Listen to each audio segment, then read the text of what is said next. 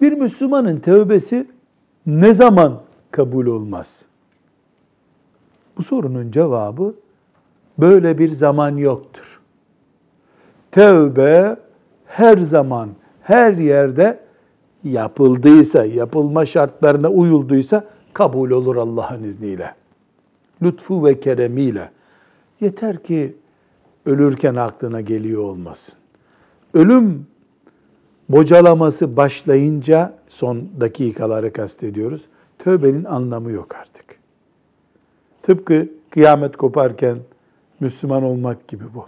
O zaman Müslüman olmak mümkün olmadığı gibi ölüm sancıları başlayınca da son dakikada iman etmenin, tövbe etmenin bir manası yok.